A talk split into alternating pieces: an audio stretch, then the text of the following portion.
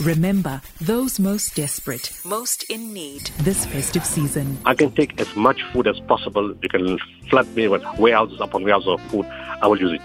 There's so much of hunger in the, in the country. Secondly, if you can create jobs and tell people, you know what, each one takes a small cut in salary, but we can look after so many homes. We can help people, you know, even create a small job to help somebody. Instead of giving charity, to give somebody a job, that's a form of a dignified charity. When you see the car cut, if you're giving 20 cents, give 50 cents, one rand, depending on what you can afford, because your jobs may also be in difficulty. When you see the waiter, give a little more. Many of them don't get a salary. The income is from the tip that you give. Give a part of your heart, your love to someone in need.